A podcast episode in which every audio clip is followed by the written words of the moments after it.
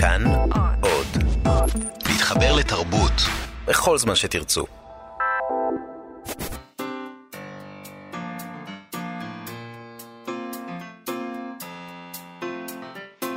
מה שכרוך עם יובל אביבי ומה יעשה לה.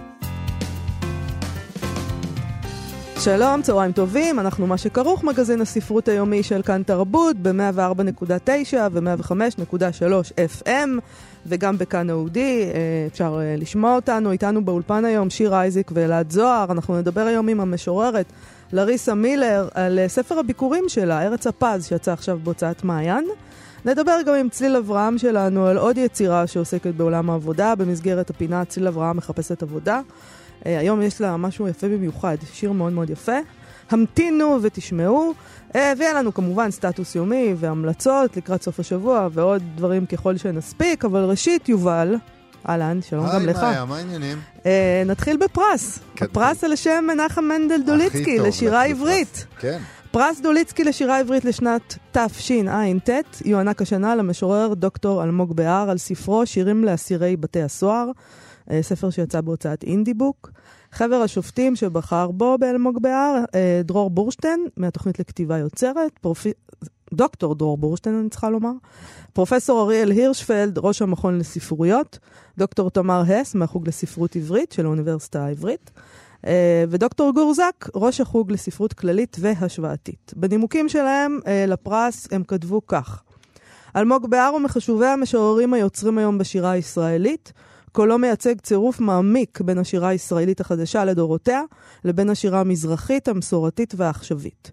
קולו הרם הפך זה כבר לקול מוביל בשיח הפואטי והחברתי בישראל העכשווית.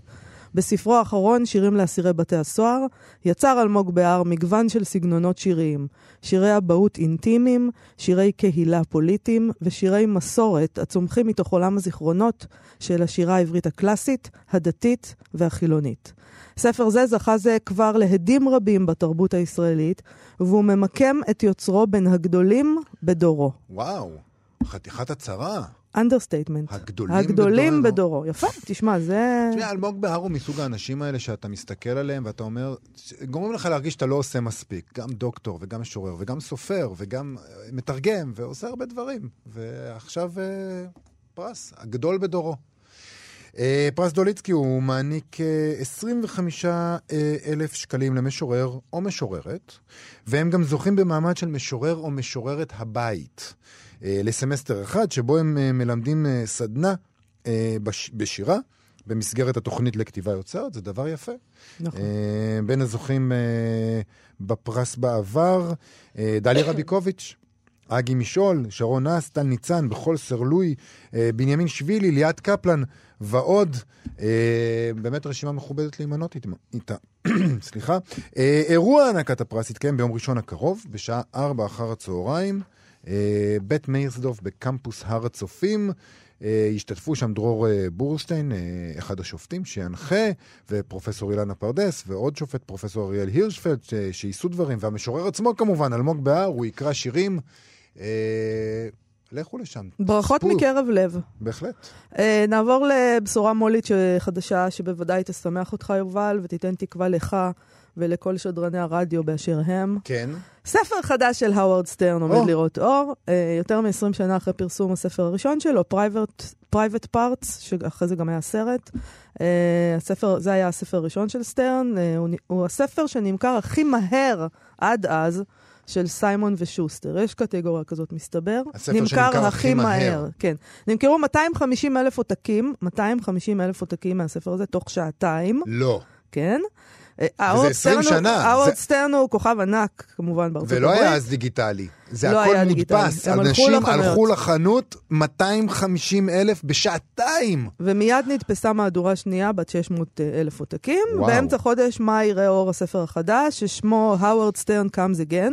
אה, אה, וגם הוא צפוי אה, כמובן להיות רב-מכר, כן. אה, אין ספק שהוא יהיה, לא יודעת אם אני מניחה שהוא עדיין פופולרי, למרות שכבר יש כוכבים חדשים.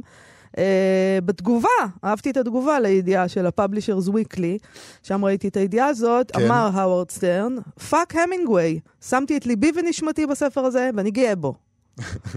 אה, על כסף לא דיווחו שם, אבל אני מבטיחה לך שמדובר בהרבה כסף, וכיוון שאתה אוהב כסף, אני אמשיך לעקוב, וכשאני אדע את הסכומים, אז אנחנו נדווח. מהי המקדמה שאדם כמו האוורד סטרן מקבל על ספרו החדש מזה 20 שנה? כמה מיליוני דולרים. אז, אז כמה מיליונים זה נשמע כבר מעט בשלבים האלה, נכון? כשאתה אתה רוצה זוכר... לדעת כמה, כמה, כמה לא, מיליונים. כי עכשיו אבל זה לנו... רק מקדמה. נכון, אבל יש לנו עכשיו את המקרה הקיצון הזה של uh, הזוג אובמה, שקיבלו כמה? 60 מיליון, נכון? מקדמה? כן, וואו. אני לא בטוח שהאוורד סטרן לא, שמה. לא, הוא לא הוא שם. לא אובמה. לא. אה, אבל יש עוד כמה, יש עוד כמה ברשימת המרוויחים הגדולים שעליה נדבר עכשיו, אנחנו פשוט נעים ככה מידיעה לידיעה בצורה אורגנית. מידיעה איכותית, אה, כמו אלמוג בהר זוכה בפרס, אה, משורר. הידרדרנו להאוורד סטרן. במדרון החלקלק. הידרדרנו להאוורד סטרן, ודרך המשכורת של האוורד סטרן אנחנו מידרדרים עוד אל רשימת הסופרים המרוויחים ביותר של שנת 2018, שהתפרסמה בליטררי האב. המרוויחים ו... ביותר באמריקה. בארצות הברית, הברית, כן. כן. בישראל, אה, רגע, בואי נראה את זה שמרוויח הכי פחות ברשימה הזאת. כמה זה הכי פחות? כן. לא, לא. עשרה וחצי מיליון. לא, לא, לא, בטוח כן. שהסופר הכי לא מרוויח בישראל. מגיע לסופר הכי פחות מרוויח ברשימה הזאת. המספרים פה הם דמיוניים, זה מטורף. תכף נדבר גם על המשמעות של הספרות שעומדת מאחורי זה, אני מעדיף לקרוא את האוורד סטרן על רוב מה שיש ברשימה הזאת, אבל נתחיל. ג'יימס פטרסון, אותו, הוא כבר שנים לפי דעתי בראש הרשימה הזאת, זה אותו בחור. הוא גם מפרסם יותר מספר אחד בשנה, בדרך כלל. ככה עושים כנראה את הסכומים האלה. כי יש לו. שולחן כזה עם כותבים, שהוא נותן להם את ההוראות והם כותבים את הספרים בעצם. וכזכור, זה מפעל. זה מפעל לספרות, וכזכור, אחד מהפועלים במפעל הזה הוא גם ביל קלינטון. נכון, זה ספר גם אה, שיצא בעברית. זה ספר שיצא, אה, הנשיא נעדר, אה, סוגה עילית. אה, טוב, ו... בלי התנשאות, אתה מוכן פשוט ל... 86 מיליון תודה. דולר ב-2018. יפה. 86 לא... מיליון דולר בשנת 2018. זה לא התנשאות כמו שזה קנאה צורבת שגורמת לי לחשוב שאני... שאני... איך אפשר לכנס? זאת אומרת, זה לא שאתה כותב ספרי מתח ולא מרוויח. אתה לא כותב ספרי מתח. באיזה... איך אתה יכול להתח... מה אתה רק, קשור? איך רק... אתה קשור לזה? בוא, בוא נשאל. אין לי 86 מיליון דולר. בסדר. כך אני קשור לדבר הבנתי, הזה. יפה. אה, אחריו אה, ברשימה... עם אה, אה, שכר עלוב לשנת 2018. רק 54 מיליון. Get in the program, כמו שאומרים. ג'יי קיי רולינג. אולי בגלל שנגמרו לה הארי פוטרים, התחילה לפרסם דברים אחרים שהם פחות לא, נמכרים. לא, אני חושבת שה-54 מיליון דולר, שזה המון כסף למישהי ש... המון כסף. היא לא מרוויחה מהספרים האחרים, אני מניחה שזה עדיין מהארי פוטר. מהארי פוטר ומהסרטים. יש תמיד ומה... ילדים חדשים ונוער חדש. מה שטוב ב... בספרי חדש. נוער זה שהם תמיד, יש נוער. steady sellers כאלה, כן. אה, אחריהם, משתרך מאחור, סטיבן קינג. הלוזר. לוזר עם 27 מיליון, ואחריו ג'ון גרישם עם 21 מיליון. אחריהם אה, דן בראון וג'ף קיני, אה, שהם... שהם, אה, אה, שניהם הרוויחו 18 אה, מיליון וחצי דולר. שג'ף קיני זה שכותב את יומנו של חנון, כל הסדרה הזאת של יומנו של חנון, נכון? באמת, כן, באמת, אפשר לעשות המון כסף מהדברים האלה. טוב, הבנו את הרעיון, אני חושבת. נמשיך, מייקל וולף עם 13 מיליון. נורה רוברטס עם 12 מיליון, דניאל סטיל עם 12 מיליון, אי.אל ג'יימס זה ה... 50 גוונים של אפור. 50 גוונים של שהיא לא כתבה, היא לא כתבה שום דבר מאז לפי דעתי, זה... למה? היה לה. היה לה 50 גוונים של אפור, ואז 50 גוונים של... בסדרה, זה הסדרה הזאת שיצאה, וזהו, זה לא כן. לא שיצא ספר חדש. כן. היא השנה הרוויחה 10 מיליון דולר. מאותו דבר, כי עכשיו, תמיד יש קוראים חדשים לספרות אירוטית. עכשיו יכולה לשבת רגל על רגל ולהרוויח עשרה מיליון דולר לשנה. אפשר לשים לב שאין פה אף סופר מבין השמות שקראנו, ששייך למה שאנחנו אה, מגדירים כספרות יפה. אני, אני, את, זה, זאת, זה משפט כל כך נוראי, המשפט הזה שאמרת עכשיו. קודם כל, אני עומד אנחנו, מאחוריו. אנחנו, אני, מי זה אנחנו? אני והתולעים. אה, אוקיי, אנחנו. תשמע, אנשים, זה מה שאומר לנו זה ככה, אנשים אוהבים ספרי מתח, קודם כל.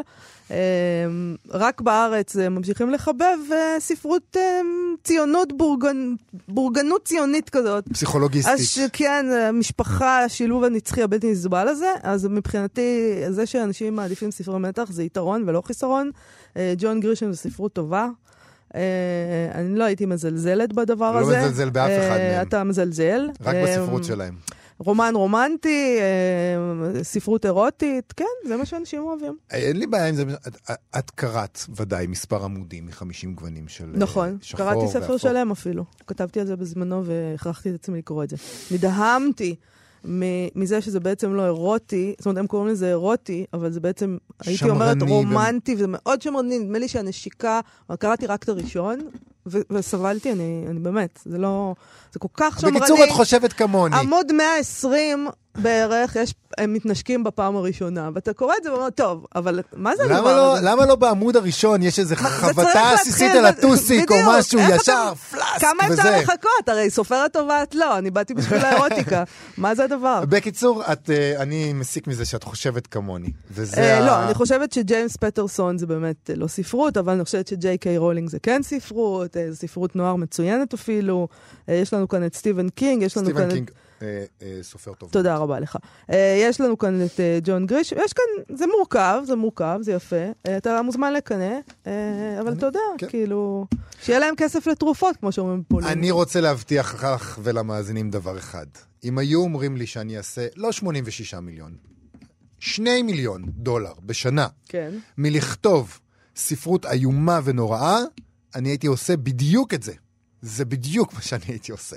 תנסה, אני תשמע, חושב ש... ותתרגם, ותראה מה קורה. אני, למרבה הצער, אין לי את היכולת לכתוב ספרות ממש טובה, וג... אה, ו... אה, ספרות ממש גרועה, וגם ספרות ממש טובה לא בטוח אני שאני יכול. חושבת כי שיש אני לך את היכולת באמצע. לכתוב ספרות ספרות ממש גרועה? כן, בהחלט. מחמיא לי. בספר שיריה הראשון, אה, לריסה מילר כותבת כך: יש לי פצע בשפה. זה כואב כשאני מדברת. יש לי פצע בשפה הרוסית.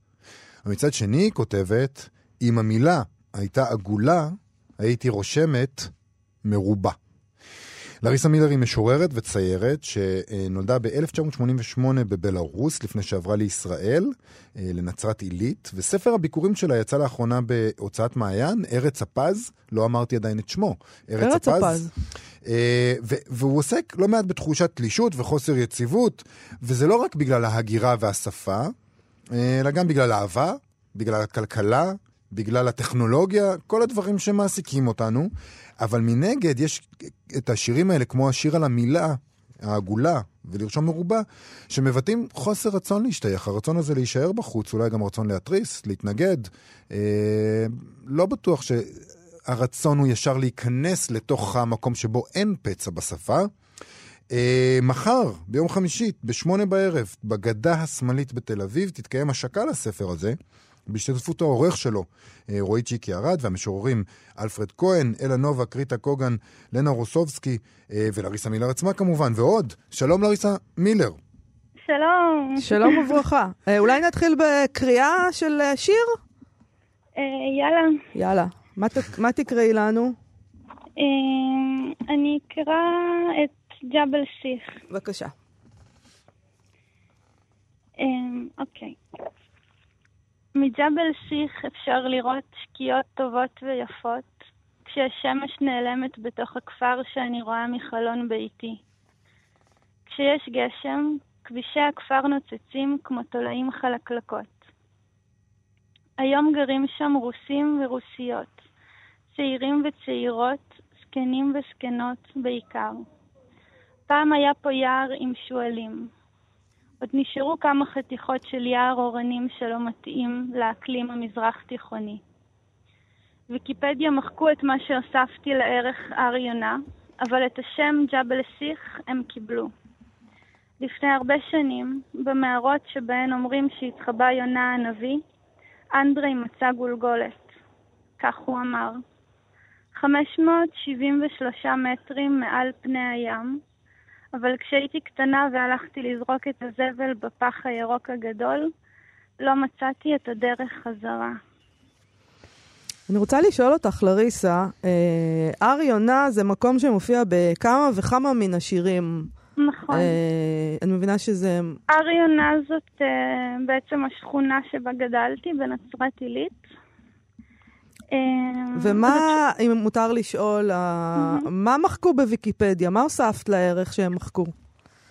אה, מה שהם מחקו זה טוב, זה היה לפני כמה שנים טובות, אז אני לא זוכרת בדיוק את הפרטים, אבל משהו לגבי השטחים שבהם בנו את השכונה הזאת, שהיו שם מטעים של עצי זית. אה, באמת, מחיקה פוליטית של ההיסטוריה. מחקו את המטעים, ואז מחקו את המחיקה של המטעים. נחמד. זה לא בלתי מקובל פה במקום הזה. אבל זה גם, אה, זה גם משהו, כאילו, אני גיליתי את הג'בל סיח, זה בעצם השם של ההר הזה, ש... שעליו נבנתה השכונה, שגיליתי את זה במקרה כשנסעתי במונית שירות ודיברתי עם הנהג והוא סיפר לי שהוא מכפר ליד, שהוא היה מטייל שם ושהיו רואים שם צאן ושקראו לזה ג'בל סיח ובחיים לא שמעתי את זה. ניסיתי לחפש את זה בעברית בגוגל ולא מצאתי שום כאילו אזכור. וחבר שהוא דובר ערבית עזר לי, כאילו, ומצאנו מקור בערבית, ואז בגלל זה ויקיפדיה אישרו את זה בסוף. Mm, אוקיי, הבנתי. בסוף הם מתכופפים שם. אמ, אבל השיר הזה שהקראת, אה, הוא באמת מקפל את הדברים האלה שדיברנו עליהם. גם זהות, גם מזרח תוכניות, גם הגירה, גם שפה, גם חוסר רצון להשתייך, גם רצון להשתייך. אלה כל הנושאים שמאוד מעסיקים אותך בספר. כן, זה נכון. אמ, כן, אני חושבת שגם, כאילו, המקום הזה באמת מוזכר בשירה שלי, כאילו, כמה פעמים, כי זה באמת משהו שאני תמיד חוזרת אליו, כי יש ב... כאילו, יש שם איזושהי חוויה חזקה כזאת, גם של... גם מבחינת זה שזה הר, וזה כאילו...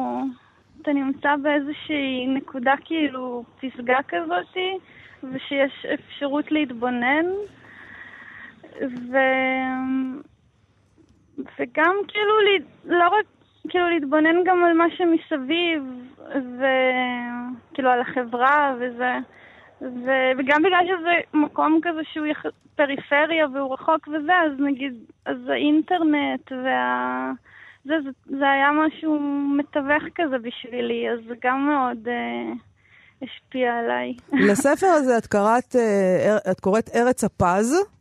שזאת, נכון. הארץ הזאת כנראה ישראל, שאולי היא גם מופזת שמש ואור, אבל היא גם ארץ המצפז, אולי.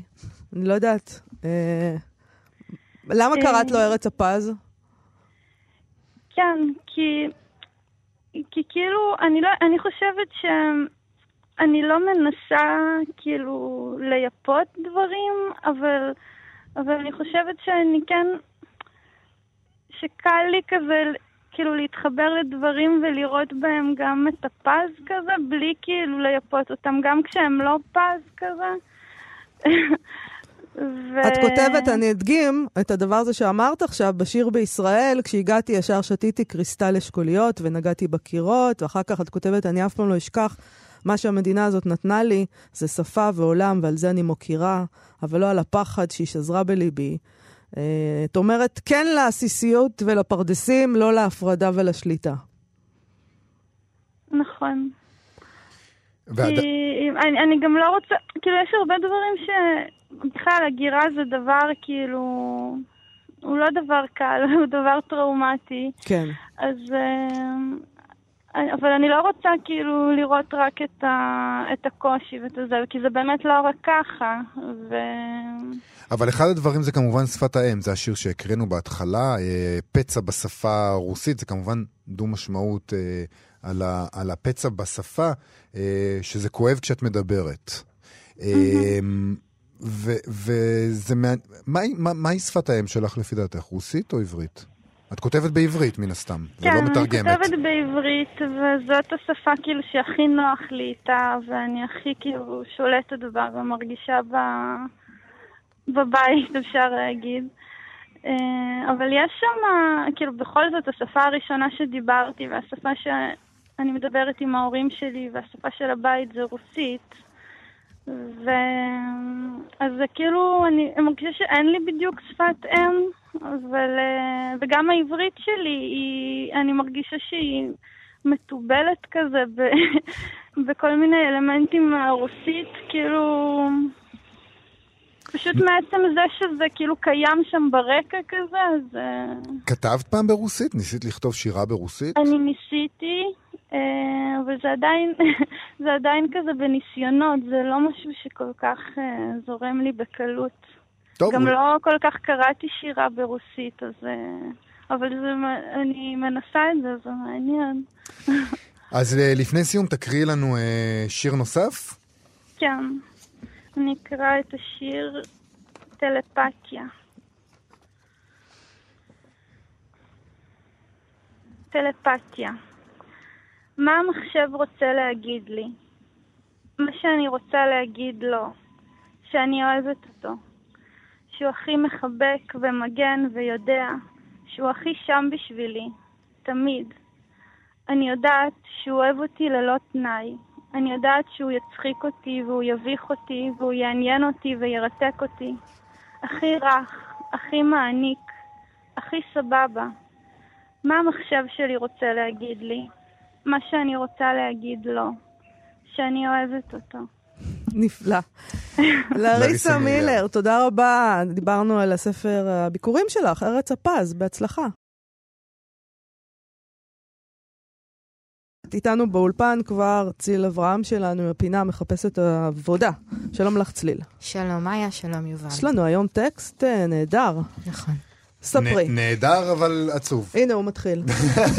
בבקשה. שיר של מיטל ניסים, אה, משוררת ישראלית, מתוך ספרה השני, מורה עובדת קבלן, שיצא בהוצאת פרדס. השם של השיר הוא בלוז תלושי המשכורת. זה מעט ארוך, אבל תנו לזה צ'אנס, זה יבוא, אוקיי. אוקיי? במסעדה הזאת, שהייתה פעם מסעדה יפנית, ולפני כן פיצריה, ולפני כן מסעדה סינית, על הדלפק שבו קלטו הזמנות שוק לראוות הלקוחות, מיני ירקות בצבעים שמדמים יופי מלאכותי, ומעליהם בחור בסינור לצוואר, מוזיקה צרפתית וכמהין. הזמנו שתי ארוחות עסקיות שהוגשו על מעין קרש חיתוך. ענף של רוזמרין היה תקוע בקונפי שום, הבטטות היו מסודרות אחת על גבי השנייה ויצרו מראה של מגדל, וגם בהן היה תקוע בפליות ענף ירוק של רוזמרין. המלצרית אמרה, אתה יכול לצחוק, זה מצחיק. אני- אני- אני באמת צוחק. זה באמת מצחיק.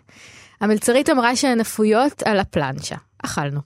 אני זוכרת שפירורי הלחם היפניים לא נדבקו היטב לחזה העגל. מרק השועית היה בסדר.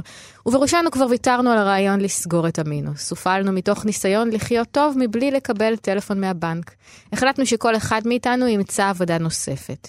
וכך אייל התחיל לעבוד גם במטבח של הקולנוע, שם הוא חותך ירקות לקוביות, בגטים לטבעות לחם בצלחות דקורטיביות לטובת לקוחות VIP, ואני התחלתי לעבוד כעוזרת הוראה במכללה. מורות שאני תופסת איתן טרמפ אמרו לי שזו לא צורה, שאיזה מין זוגיות זו שבה אנחנו לא נפגשים בכלל, ובכלל אם ככה בשביל מה מתחתנים, הן שאלו אותי. ואני אמרתי שכסף זה חשוב, שגם בעידן הקפיטליסטי יש אינטימיות של שותפות גורל, של ההישרדות הכלכלית. לו רציתי בזאת, יכולתי למצוא סידור כלכלי טוב יותר. יכולתי להניח על סדר היום שלי בחור שמרוויח יותר. לחפצן אותו, בעיקר לראות מה הוא נותן ברשימות שנפרוס אחד מול השני, בפוטנציאל שעל הנייר. בזמן הרווקות מישהו כזה היה מעוניין בי לתקופה מסוימת. הוא רואה חשבון, עמך תהיה שמנה בסוף החודש. זה יכול היה לפתור אותי מכל העיון הזה בתלוש המשכורת. האם הייתי עובדת? האם הייתי מהנהנת בראשי מיליון פעם למנהלת שלי פלוס חיוך מקסים בדרך לקביעות? אפשר שהייתי שוקעת במחקר, במחשבות על האקדמיה. כמה נוח. ולעת מצוא הייתי מוצאת שליש משרה כעוזרת הוראה. מכתיבה לעצמי את התסריט הטוב, לא יורקת דם. אבל הלהט שחיפשתי, הפנטזיה, המהלך השלם של התאהבות שמובילה למערכת יחסים, לא הייתה שם.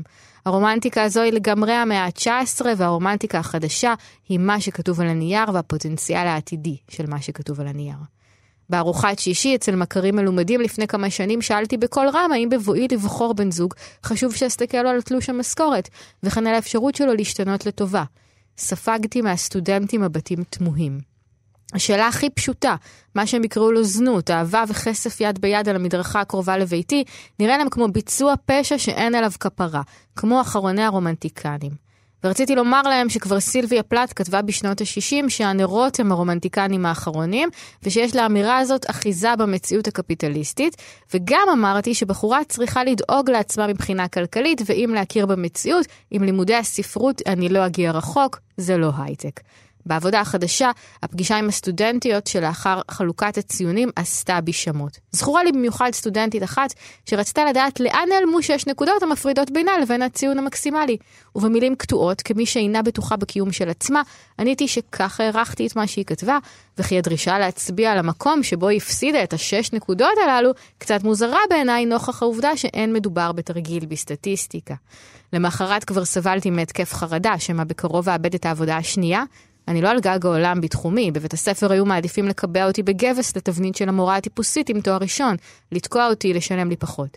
ויש לזה אחיזה במציאות, מכיוון לא צפוי. רכזת המקצוע הבהירה לי שעצם היותי בחורה צעירה, המועדת להיכנס להיריון, במקרה או שלא במקרה, מכשיל אותי מראש. היא המשיכה ואמרה שבדיון העתידי על אודות המשך תעסוקתי, עניין ההיריון, שעוד לא קיים בכלל, מעמיד סביבי סימן שאלה. הרי שאם אכנס להיריון בעתיד, על פי חוק יהיה לארגון להעניק לי קביעות במערכת, תוך הסרת האפשרות שלה להתלבט לגביי, וזאת מבלי שהיא לוקחת בחשבון בעיות פוריות שעשויות לשחק לטובתי. מיטל ניסים, נגיד שוב, מורה עובדת קבלן, אה, יצא בפרדס ב-2016. נכון. אני חושבת שדיברנו איתה אז, כן. אה, כשזה יצא. ספר נהדר. וואו, טקסט מדהים. אני גם מאוד אוהבת. אה, כן. אחד הדברים שמעניינים אותי פה, קודם כל אני אוהבת פה הכל, זה, זה ממש דיוקן, זאת אומרת הזוג הזה שיושב ומתאמץ כל כך לחגוג את יום הנישואים שלו בלי לחשוב על המינוס, אה, זו תמונה כל כך ישראלית אה, וטיפוסית ומוכרת, והציטוטים פה, ה- המבע של כל הדמויות באמצע, המורה בטרמפ שאומרת בשביל מה להתחתן, זה, זה הכל מרגיש מאוד מאוד מדויק. נכון. אני אוהבת את החד גדיה הזה שיש פה, שכל אחד קורא למי שמתחתיו בשרשרת המזון תמים. זאת אומרת, ברור שהיא תמימה כי היא מתחתנת מתוך אהבה, אבל ברור לסטודנטים שלה גם שהיא נורא צינית כי היא בכלל מעיזה לחשוב על כסף. אה, ככל, ככל שאתה אה, אפילו יודעת אם מתקדם בסולם החיים, אלא אולי יותר בציר הזמן של החיים, אז ה- ה- מי, ששלב לפניך נראה לך מאוד מאוד נאיבי ברמה של רומן מהמאה ה-19 או איזה שלהבת דולקת של נר, ו- ומי שקצת יותר מתקדם ממך, מבחינה כרונולוגית נראה לך כמו איזה, אה, נראה לך כמו משהו מאוד מאוד ציני. כי הוא בכלל חושב על כסף והיא איפשהו בין לבין. זה נורא יפה בעיניי שהיא אומרת שבעידן הקפיטליסטי יש אינטימיות של שותפות גורל, של הישרדות כלכלית. זאת אומרת שכאילו הרומנטיקה החדשה היא היכולת לשרוד כלכלית ביחד, אה, והרומנטיקה של המאה ה-19 אה, היא שמורה לפריבילגים. כמו שלימודי הספרות שמורים לפריבילגים. אנשים שבאים עם כסף מהבית יכולים עכשיו ללמוד מדעי הרוח, ואומנות, וכל הדברים היפים האלה שאי אפשר להתפרנס מהם אחר כך. כנ"ל לגבי אהבה. אתם רוצים אהבה רומנטית, מקורית, כמו שהייתה פעם, שבה עם שום דבר לא חשוב, לא הכסף ולא, ולא, ולא הפונקציה ולא שום דבר, אין בעיה. אתם צריכים להיות שייכים למעמד כלכלי מאוד דק ומאוד גבוה ומאוד מסוים. אני חושבת שמה שהיא אומרת פה זה בדיוק הפוך, יובל, אני נורא נורא מצטערת. מפתיע, זה אף פעם לא קורה. לא, היא הרי אומרת, היא, היא, היא יושבת עם הבחור הזה, כן. ויש להם את האהבה הרומנטית הזאת, כי היא ויתרה על בחור שיש לו כסף. היא לא הלכה עם בחור שיש לו כסף, זה כל העניין פה. כי הם ברומנטיקה. עכשיו, הם, הם ברומנטיקה, אהבה, שמוותרת על הרעיון של מישהו שיפרנס אותך, זאת הרומנטיקה של המאה ה-19, כאילו. אבל את לא יכולה לנצח את זה, כי אם את בוחרת את הבחור מתוך שיקולים כלכליים, אז הרי השמדת את הרומנטיקה. לא, היא לא, היא לא, ואם את לא. בוחרת והתאהבת ובחרת בבחור הלא רואה חשבון, הרי ששניכם. יושבים שנייה עם המינוס שלכם בבנק, וזה גם הורס את הרומנטיקה. ועובדים בשתי עבודות. ועובדים בשתי עבודות ולא מתראים בכלל, ומה לא, שנשאר. זה ההישרדות הכלכלית המשותפת. זאת מה הרומנטיקה. שנשאר זה רומנטיקה של uh, מחתרת. של, שותפות גורל. של שותפות גורל של מחתרת, של זוגות, ואני מכירה הרבה זוגות כאלה, לדעתי גם אני הייתי ככה פעם. אה, המחתרת תמיד מתפרקת בסוף, אה, של המחתרת הזאת של זוג שיושב וצריך להסת... להילחם בעולם ביחד. זה נורא מרגש בעיניי. זה- זה... יצא לי נגיד להיות אצל חברה אחרי יום ארוך עם תינוק בבית, והשעה שמונה בערב, ובן זוגה חוזר מה... מהעבודה בשמונה בערב, ושניהם לא רואים בעיניים, כאילו מדממים מעייפות, גם לא ישנו בלילה, ואיכשהו אחד מהם מוצא את הכוח להכין לשני ארוחת ערב. זה ממיס אותי. זה באמת רומנטיקה של שותפות גורל. נכון, אבל זה לא עובד. לא, זה לא עובד. הם עתידים להתגרש. את יודעת איפה. זה עובד? אני אמסור להם מים, תודה. זה עובד במעמד כלכלי מאוד מאוד מסוים, שבו אפשר לעשות את זה. זהו, זה לא, בדיוק מה שזה. לא, לא, לא, לא, זה לא נכון, זה לא נכון. גם במעמד הכלכלי המסוים שאתה מדבר עליו, שבו אפשר לעשות את זה, אה, זוגיות לפעמים לא עובדת, זה לא קשור. זה לא עובד כי, כי זה, זה קשה. אני רוצה אתם לדבר יודעים, רגע על אה, ה... זה דבר כזה שהזקנים תמיד אומרים שכשאין כסף, האהבה בורחת אה, מהחלון, ועם אהבה לא הולכים למכולת, וכל הדברים האיומים והנוראים כן. האלה שתמיד אצלנו לשמוע, זה נכון. אני מאוד אוהב את הדרך שבה היא עושה את ההשוואה הזאת בין השש נקודות שהסטודנטית עשתה, אה, אה, כי הפסידה במבחן, לבין החיים, לבין, לבין הקפיטליזם הזה של האהבה, וזה קצת הזכיר לי, אני לא בטוח למה, כשהקראת את זה, זה הזכיר לי את הטענה הזאת של, נדמה לי בולבק כתב את זה, על, ה, על הקפיטליזם של הסקס. שכולנו מסתובבים בעולם עם תחושה שהקפיטליזם הוא, הוא בכסף. זאת אומרת, לאחד יש המון, ולשני אין כלום. וזה המהות של הקפיטליזם, נכון?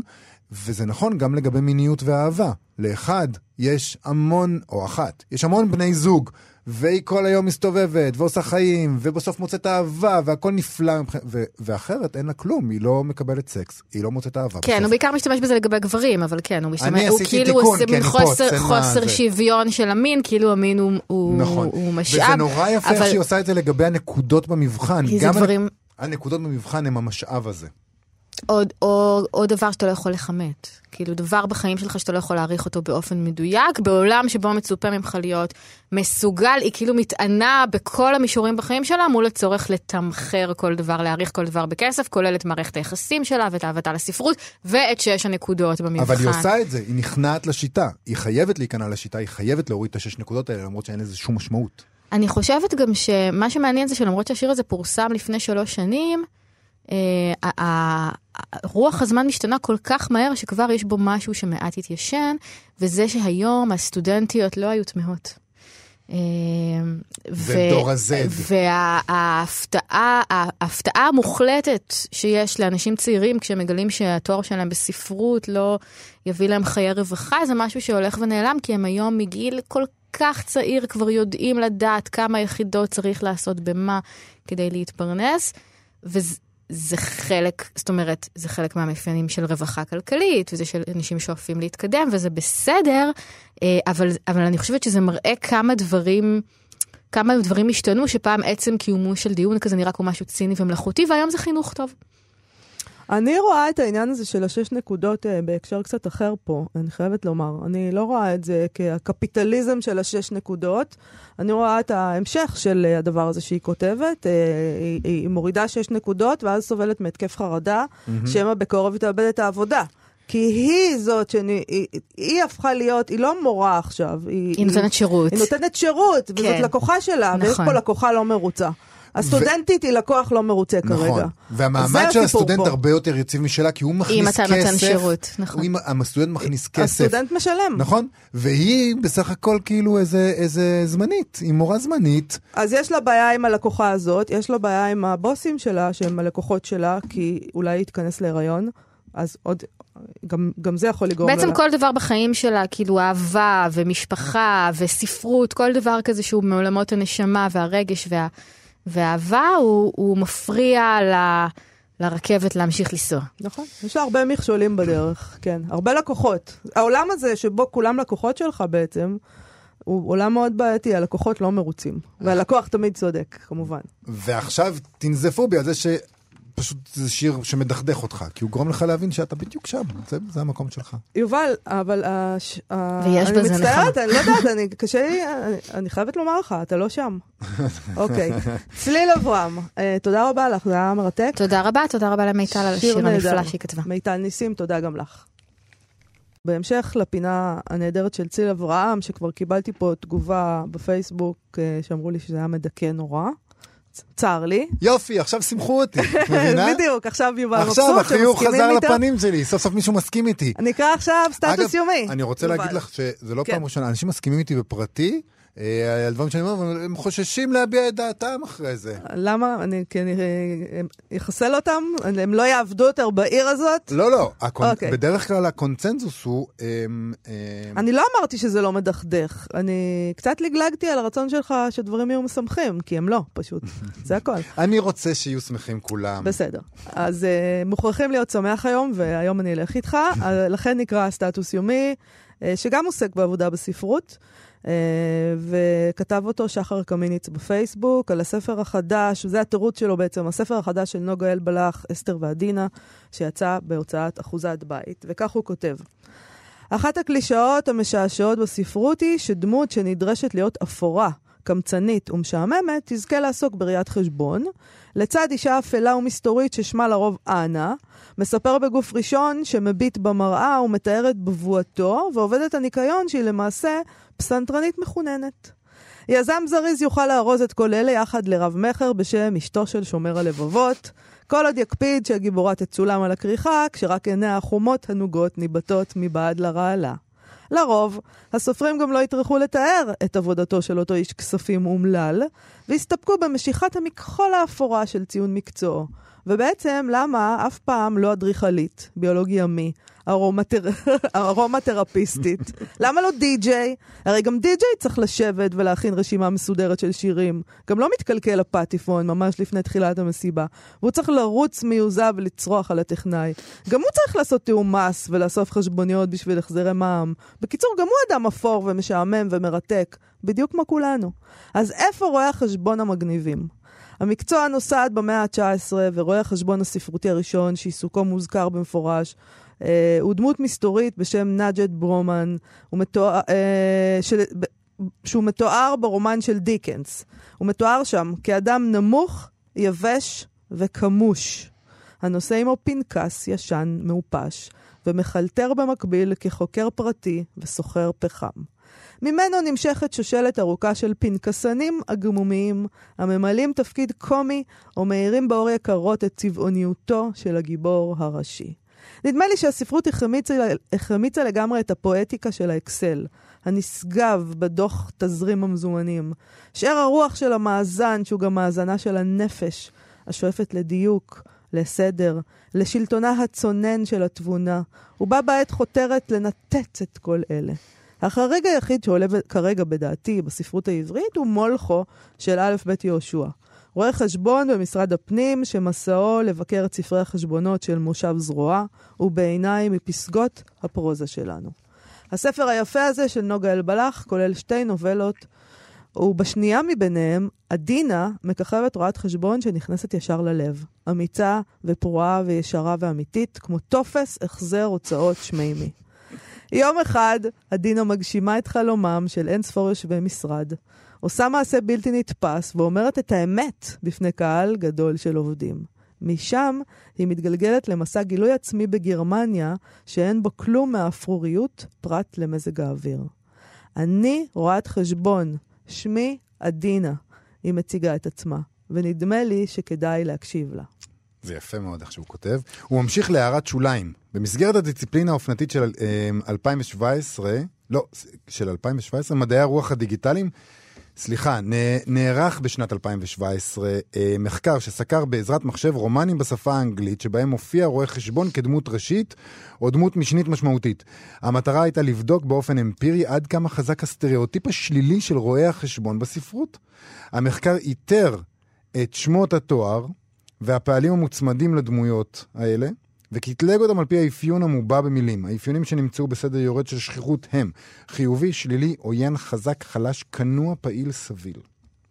החוקר פילח את הנתונים גם לפי גיאוגרפיה, מגדר וסוג התמחות של רואי החשבון, ביקורת, מס וכיוצא באלה, ולא מצא הבדלים משמעותיים. הממצאים הקלושים מתערפלים עוד יותר בהתחשב בכך שדמויות ראשיות נוטות להיות מתוארות במילים חיוביות יותר מאשר שליליות, כך שבעצם אי אפשר לדעת כלום. עם זאת, הגרפים מאוד יפים, וזה לדעתי סיכום הוגן של הרבה מהמחקרים הנעשים בתחום. טוב, אני חייבת כמובן להסכים עם שחר קמיניץ לגבי מדעי הרוח הדיגיטליים, אין, אין לי ברירה.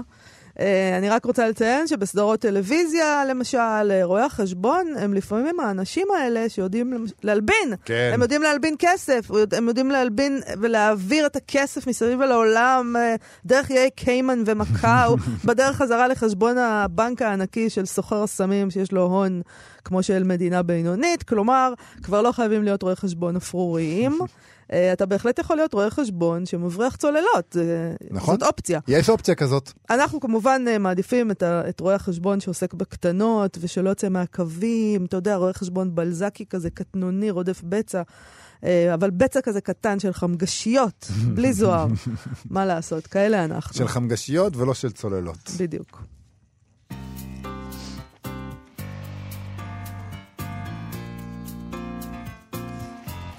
לפני סיום, כרגיל, אה, יום רביעי, אנחנו, יש לנו כמה המלצות ספרותיות לסוף השבוע. כן, ראשית המלצה פורימית לרגל החג. אה, ביום חמישי בשבע בערב, באלפרד, מכון שיתופי לאומנות ולתרבות, תתקיים הרצאה של יותם יזרעאלי, שמגוללת מסע חובק תרבויות בעקבות גיבורי מגילת אסתר. אה, מי היה אחשוורוש? מה הקשר בין אסתר למדונה? האם המן נתלה או נצלב?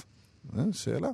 אה, הוא יעביר את אותה הרצאה גם למחרת, בתשע וחצי בבוקר, באלמסן בתל אביב. יפה מאוד. אלמסן. אז uh, באולצר ספרים, לעומת זאת, בירושלים, גם יחגגו את פורים באירוע שהייתי מאוד שמחה להיות בו. Uh, הם קוראים לזה תענית אסתי, סטנדאפ ספרותי, וכך הם מתארים את האירוע שיתקיים היום בשמונה בערב. אילו דמויות מגיעות לחנות ספרים? איזה ספרים קוראים כדי להרשים בחורות, ולמה זה אף פעם לא עובד? האם יש ספרי עזרה עצמית שלא עוזרים לאף אחד? למה יש כל כך הרבה תחרות מיותרת בין מוכרי ספרים בירושלים? ולמה אסתי תמיד יושבת בתענית? Uh, כאמור, סטנדאפ ספרותי, כניסה חופשית, היום בערב בשמונה באולצר ספרים. נזכיר שוב, מחר תתקיים ההשקה לספר ארץ הפז של אריסה מילר שדיברנו איתה היום, זה יקרה בגדה השמאלית, בין האנשים שהשתתפו, צחי אבינועם, תמי אסולין, ערן הדס, uh, אלפרד כהן, ריטה קוגן, לנה רוסובסקי. שיהיה לכם אנשים. בהצלחה עם זה, ואנחנו צריכים לסיים. אנחנו מסיימים להיום ולהשבוע. לפני סיום נזכיר לכם להוריד את האפליקציה כאן אודי, לבקר אותנו בעמוד הפייסבוק שלנו, מה שכרוך עם יובל אביבי ומאיה סלע. אה, נגיד תודה לשיר אייזיק ולמשה מושקוביץ' שעשו איתנו את התוכנית. אחרי...